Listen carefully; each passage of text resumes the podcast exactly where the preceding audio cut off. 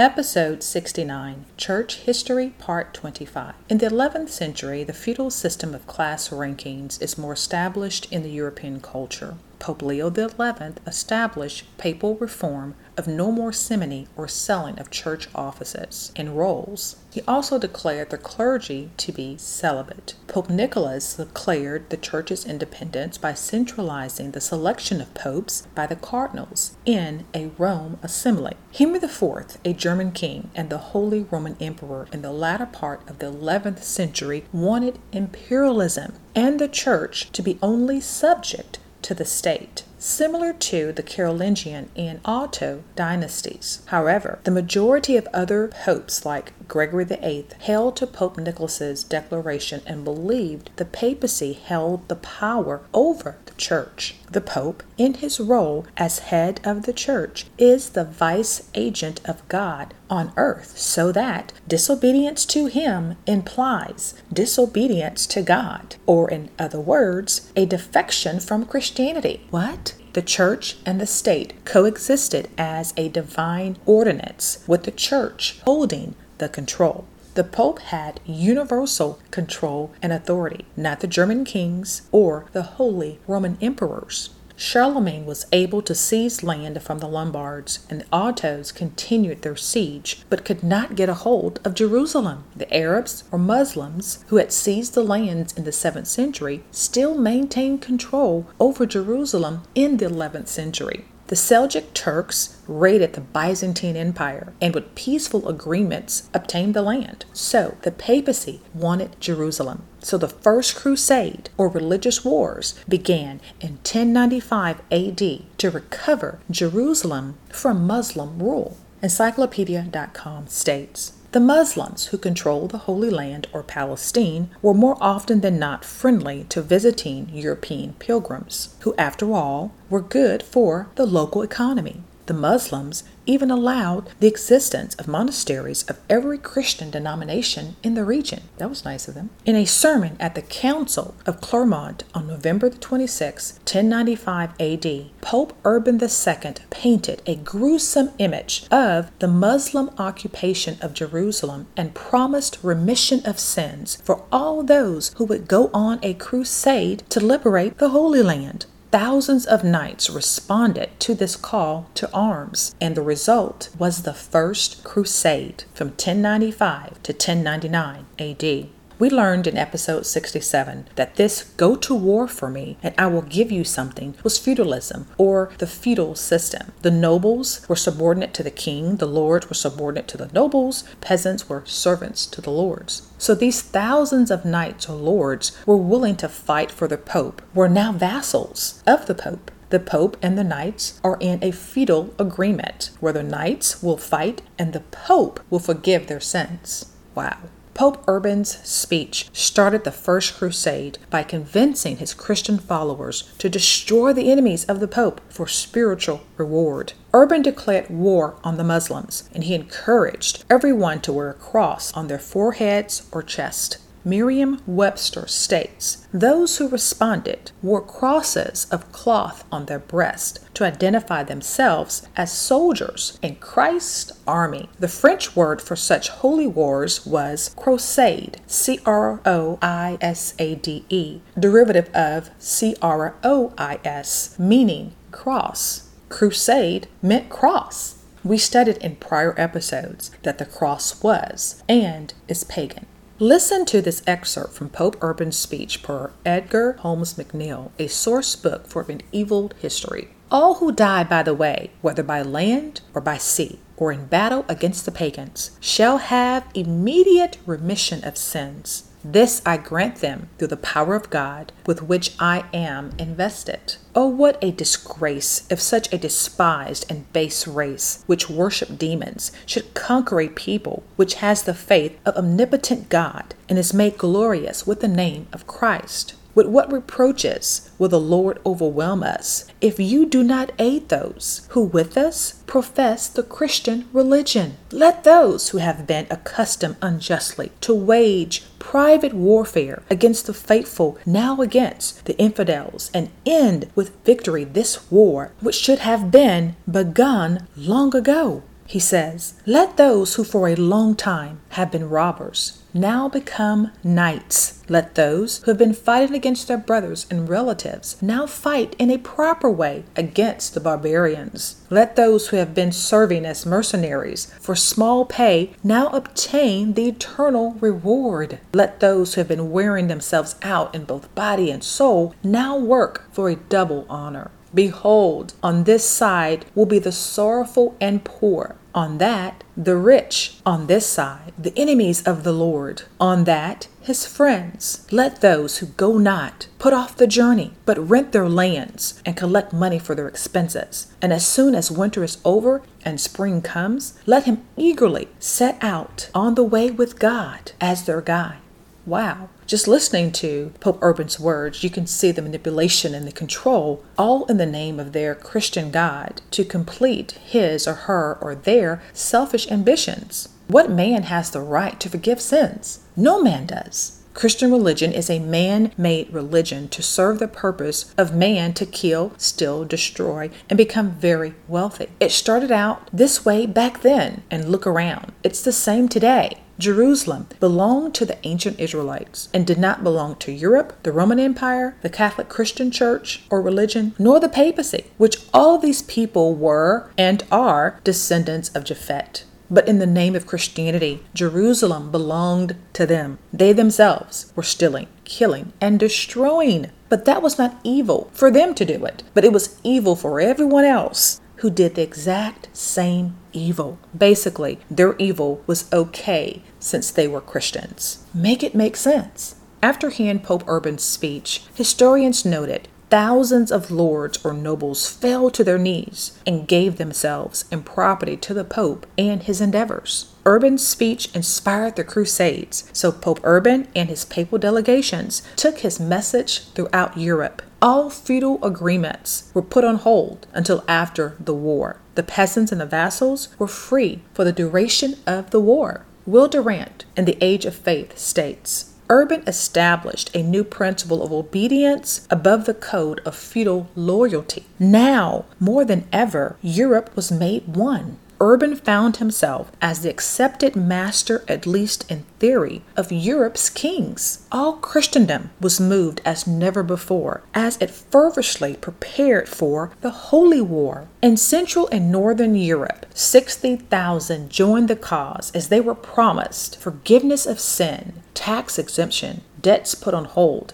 prison releases. So the first crusade of this holy war was made by about 12,000 poor Christian peasants, along with some knights led by Peter the Hermit, preacher of Urban's message, and Walter the Penniless toward the end of 1095 to 1096 AD. These men, they were not trained and had no sufficient resources, but they were heeding the call for Pope Urban. They marched toward Jerusalem and found themselves in a big mess. Historians note that this large group were untrained and illiterate peasants who didn't even know where Jerusalem was located. On the way to Jerusalem, they had to fight the Hungarians and they depleted resources and strength. The Turks finds them and slaughters the majority of the Crusaders. Will Durant, in The Age of Faith, states A disciplined force of Turks, all skilled bowmen, marched out from their city and almost annihilated this first division of the First Crusade. Walter the Penniless was among the slain. Peter the Hermit, disgusted with his uncontrollable host, had returned before the battle to Constantinople and lived until 1115 AD. In August of 1096 AD, four main Crusader armies left Europe around the appointed time. They took different paths to Constantinople and gathered outside the city walls between November 1096 and April 1097 per Thomas Asbridge and per the First Crusade, a new history. Emperor Alexis was more prepared for the Crusaders. There were fewer incidents of violence along the way. Some historians put a figure of 70,000 to 80,000 on the number who left Western Europe in the year after Clermont, and more joined in the three year duration. Estimates for the number of knights range from 7,000 to 10,000. There were 35,000 to 50,000 foot soldiers, and including non combatants, a total of about 60,000 to 100,000 went to fight in this holy war. Jerusalem, one city, three faiths. Karen Armstrong writes, It was a good time to attack the Seljuks. Their early solidarity had given way to factional strife, and the Emirs were fighting one another. The Crusaders made a good start, and they inflicted defeats on the Turks at Nicaea. But it was a long journey. Food was scarce, and the Turks pursued a scorched earth policy. It took the Crusaders three years of unimaginable hardship to reach Jerusalem. When they arrived at Antioch, they laid siege to this powerfully fortified city during the terrible winter of 1097 to 1098 AD. Over the course of the siege, one man in seven starved to death, and half the army deserted. Yet, against the odds, the Crusaders were ultimately victorious, and when they stood at last before the walls of Jerusalem in 1099 AD, they had changed the map of the Near East. The Crusaders, or Christian Europeans, beheaded the Arabs. Many Muslims were killed along with women and their infant children. The Israelites there, during the time of the Crusaders' siege, were burned to death in a synagogue. Crusaders captured Nicaea in 1097. Edessa was established as the first Crusader state. They captured Antioch in June 1098. Jerusalem was seized in 1099 AD. And around July 1099, the church council was held in the Church of the Holy Sepulchre to establish governance for Jerusalem. They offered prayers and thanksgiving for their accomplishments. Godfrey of Bouillon, a French nobleman, became the first ruler of the Kingdom of Jerusalem from 1099 to 1100 AD. Four Crusader states were established in the Near East the County of Edessa in Turkey, the Principality of Antioch, the Kingdom of Jerusalem, and the County of Tripoli near Lebanon and Syria. After Crusaders accomplished their goal by capturing Jerusalem, many went back home, while the Muslims orchestrated their plots to take it back. Since Jerusalem wasn't very populated, Baldwin II, who crowned himself the Frankish king of Jerusalem, imported Syrian Christians to live in the abandoned houses and to build new churches. As a result, Jerusalem grew to about 30,000. The Christian Syrians made Jerusalem a military state as they built churches and stone walls around the city to fortify it. In 1144 AD, the Muslims of Aleppo take Edessa, and this launched the Second Crusade, led by Joscelin II, the Frankish Count of Edessa. But it didn't end well. They got hammered by the Muslims. The males were killed and the women and children enslaved. Thus, the Christian European holy war began to dwindle. In 1187 AD, Saladin and the Muslims formed a jihad and they take back Jerusalem, but they didn't kill any of the Christians and they allowed the barons to buy their freedom. The Roman Catholic Christian Church was furious, so a third crusade, led by Pope Clement III, resulted in them only capturing Acre, and that's it. Then there was the Fourth Crusade, the Fifth Crusade, the Sixth Crusade, and the Seventh Crusade, which none of them allowed them to take back Jerusalem. In 1291 AD, Mamluk and the Muslims, they take Acre away from the Franks and destroy it. 1291 AD was the end of the Christian European holy wars. It was over. KingdomPreppers.com states What the Crusades accomplished was blocking the Muslims from controlling the entire Mediterranean coast, which prior to the First Crusade they were on the verge of doing. The era of the Crusades also saw the merger of religious devotion and military aggression, the combined act of which came with papal promises of spiritual reward, chiefly the complete remission of sins. This ideal normalized the frenzied killing of those considered to be infidels to the Christian mind. And that did not include Muslims alone, but Israelites too. Hebrew Israelites were killed with abandon in this brutal period not only in Palestine, not only by Christians, but also in Muslim areas of the Iberian Peninsula at the hands of Berber rules from the 12th century onward. Israelites had to leave those regions and settled in Christian controlled lands, which saw them forced to convert to Christianity in the late 14th century. Mass conversions on the part of Israelites followed, but many of them were merely pretending to convert to save their lives while secretly practicing their own ancient culture. with their ultimate victory over the Muslims Reconquista, a feat born out of the crusading spirit the Spanish and the Portuguese emerged as dominant players on the world stage. The Iberian Peninsula was transformed into a multicultural and ethnically diverse society primed for imperial expansion. The Pope had universal control and authority and convinced the masses to fight for their selfish ambitions and feudal agreements promising people to fight and kill and in return obtain forgiveness of sins. It makes you wonder if ISIS and the jihad learned from the European Catholic Christians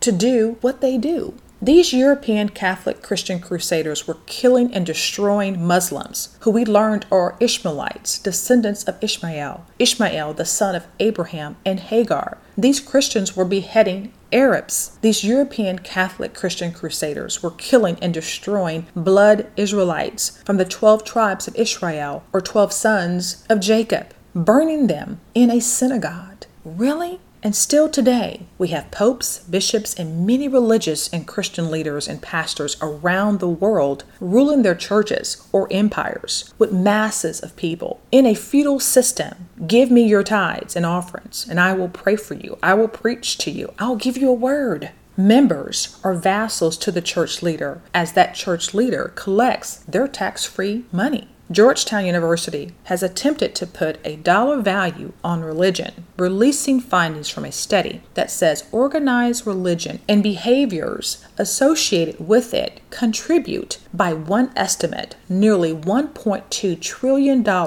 to the United States. Brian Grim of Faith Counts states religion contributes $378 billion by the most conservative of estimates and up to $4.8 trillion to the U.S. annually. The Romans established the 10% tithing of income and this was not a custom of the ancient Israelites, nor Yeshua's disciples. Do we not see the Roman Christian system of the Middle Ages and prior to are still in operation today? Like, when will we wake up and understand this Roman system is not for us? We have the Most High who loves us and is waiting for us to seek Him. Seek Him for our present, our past, our future. Seek Yah and not man. Jeremiah 29 13. And ye shall seek me and find me when ye shall search for me with all your heart.